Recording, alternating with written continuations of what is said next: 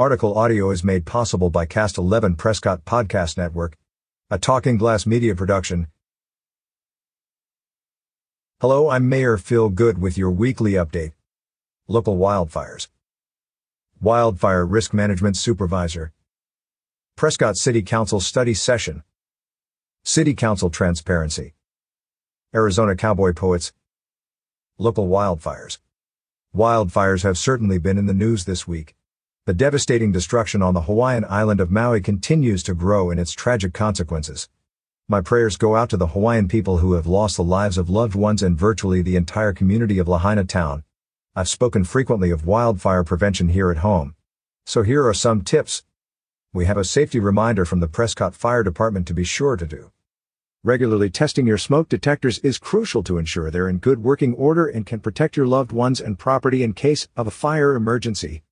The Prescott Fire Department recommends these steps in testing your smoke alarms. First, press the test button on each smoke detector. You should hear a loud, piercing sound. If not, it's time to change the batteries. Second, clean the smoke detector. Dust and debris can hinder their performance. Gently vacuum or wipe down the unit. Next, check the expiration date. Smoke detectors have a lifespan of about 10 years. If yours are older, it's time to replace them. Finally, have a fire escape plan.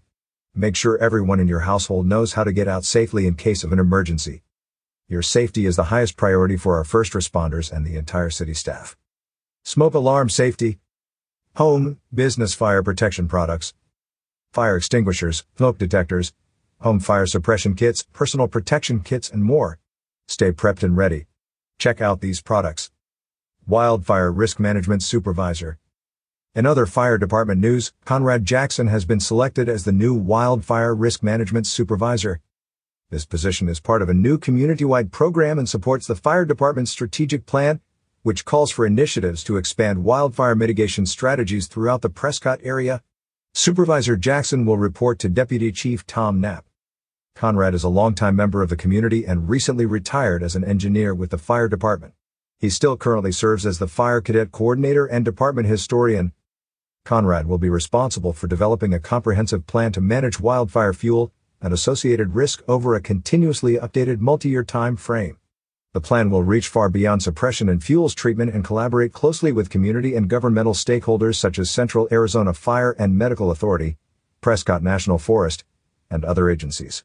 In addition, he will be asked to evaluate and recommend the most effective fuel treatments and may also coordinate with other partners on controlled burns, if deemed necessary. As part of his new role, Conrad will also be the liaison to Yavapai Firewise and serve as the primary contact for the administration slash development of wildland urban interface codes and associated city regulations. In support of these efforts, he will manage the transition to the fire adapted community framework. This will involve education, coalition building, and communication that expands the stakeholders involved in this vital area of community preparedness. This new position is an important part of the citywide forestry health and risk reduction program FHRR. The program started in July when the city's forestry crew moved from the fire department to the recreation services department. This was done to help manage wildland fuels on city-owned open space and enhance the crew's capability and access to equipment. Conrad's role in the FHRR will be to establish a long-range wildland risk reduction strategy and to work with the forestry crew leadership team to implement projects supporting this approach. The program will continue to engage in projects throughout the city and in bordering jurisdictions when a mutual benefit can be demonstrated. Read more about Conrad Jackson. Prescott City Council Study Session. Last Tuesday during the council study session, we had two very enlightening presentations. The first, regarding the quarterly update of the Mayor's Commission for Water Policy Review and Monitoring, revealed that we have some work to do in developing a long-term water management plan incorporating data we already have and appropriate legal documents. I am looking forward to hearing more on their progress during the November 14th Council study meeting. Next, we heard from the Community Development Department regarding the city's code compliance program, including neighborhood services and building code compliance processes. A fair and consistent enforcement of our codes is important for neighborhoods, businesses, and the community in general. I appreciate the work that is being done in this area. City Council Transparency as you know, I'm a big proponent of transparency in our city government. Frequently, our citizens don't realize how decisions are made, or when commissions and committees are meeting. So, I'll be listing meetings here each week. Most, but not all of the meetings are live streamed on our Facebook page. All meetings, unless they are executive session meetings, are open to the public. I encourage you to attend or watch when you have the time. Coming up this week, several meetings will take place for the city.